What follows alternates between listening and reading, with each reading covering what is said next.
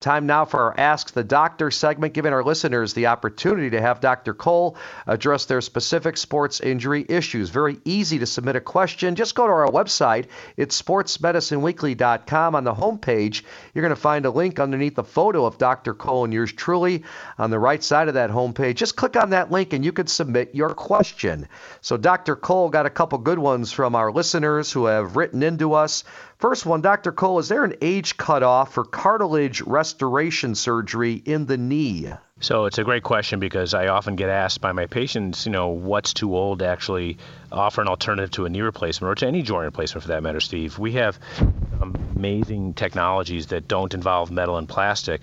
The challenge is it's a little bit less about the chronologic age, the absolute age of an individual, but it's what we call the physiologic age. In other words, what's the condition of their joint? So the reason we don't do as well in older people, when I say older, I fall into that category. These are individuals over the age of 40, is that when they present with knee pain, the extent of elbow pain or shoulder pain or other, the extent of cartilage loss is actually well beyond what we can do with some of these other techniques. The flip side is that we actually have great solutions that, metal and plastic isn't the worst thing. It just sounds ominous for a patient and they're not ready mentally to go through it, but sometimes that's the only solution. But I will say, in fact, I had a patient last week, a 51-year-old, very active guy who weighs about 150 pounds. He's 6 foot. He's extremely fit. He's a triathlete. And he just can't run and has a very specific problem where he's missing his meniscus. But the rest of his joint is perfect. It's a little bit of a unicorn because usually at that age there's more disease, but that particular patient, for example, will be a great one for what we call a meniscus transplant, where we can actually do something that's not metal and plastic. In fact, if I referred a guy like that to my partners with joint replacements, they would never want to replace it.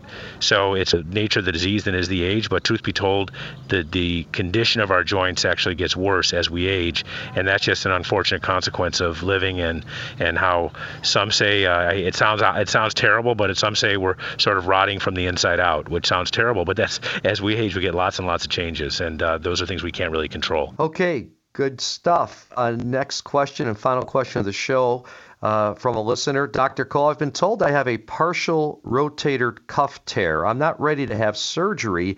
Should I look into an injection? Steve, this is a good, the last listener's question, this is a good segue into this one, because if I were to get an MRI in an individual every 10 years, there would be progressive changes of no tear to maybe some fluid in the tendon to a partial tear to a full tear. And most people who walk around with rotator cuff tears never know they have one until they start to get pain and then they get an MRI. And in fact, there's probably 6 million people or more walking around over the age of 60 or 65 who have rotator cuff tear, but we don't repair 6 million people a year. We repair like 250 to 300,000 a year. And that's because people really adapt to their condition. So to that point, for this listener, injections actually could be very helpful. And I'm not talking repeated injections. I mean, sometimes a single steroid injection with 6 to 8 weeks physical therapy can get someone who has symptoms and has a partial tear in an MRI to do extremely well and never need surgery. So the rotator cuff is one area in the shoulder that we have lots of leeway to actually get people better and help them avoid surgery. And that's because we know so much about the natural incidence of these things. They're all around us. They're everywhere. And it's only a small percentage of people who get symptoms. And that's usually because they're out of balance. And I'd say 2/3 of the time, we can actually get them in balance with physical therapy and an injection and get rid of their symptoms. Okay, final question for Dr. Cole. Dr. Cole, do you have any tips for staying on track with your nutrition during a busy workday? Often turn to quick junk food around the office. Oh, this is one I'm a pro at, Steve. I would say that meal prep is sort of the key answer. And what happens is, like, people go for the path of least resistance. They just start grabbing things that are available because they don't have food available to them quickly.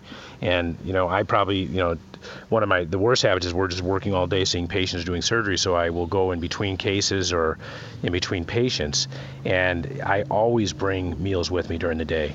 Because the problem is if you're waiting to order something, it may not come, especially now with it can be a challenge for delivery, and you don't get what you want. It's not enough if you just plan ahead. So I use Sundays to plan for the week, and I take something every single day, and I take things that are small, snacks. So it could be fruit that has, while it has carbohydrates, it's got fiber. So that combination's the best. Almonds, celery, either peanut butter or almond butter, things like that that can kind of carry me through the day. Sometimes it'll be just a bag of popcorn, and then a salad with chicken or whatever. You know, frankly, you can do a whole lot better by bringing food from your home than you'll ever be able to do eating out during the day. And it's one of those things you kind of make sure you have enough of it. And the other thing is always having a water bottle around, where, you know, I try to drink a gallon of water a day, a quart, you know, 2 quarts in the first half of the day and 2 in the second half of the day. And I always have it by my computer when I'm working. And that has probably been the best mechanism for me to stay away, because there's tons of junk typically in an office setting. Now, obviously, a lot of us working from home and so forth, but I still go in, and there's things on the counter. The people bring gifts, they bring treats and so forth, and when you're hungry, you lose all your discrimination. So much better to just bring it with you, plan ahead for the week, and keep some variety so you don't get bored. Dr. Cole sounds great. Want to remind everyone they're invited to tune in to our Sports Medicine Weekly podcast, available on Spotify and Apple Podcasts. You can listen to both current and past shows. Dr. Cole, we hope you have a great week, you and your patients and your family. Talk with you again next Sunday at 7 a.m. for a new edition of Sports Medicine Weekly.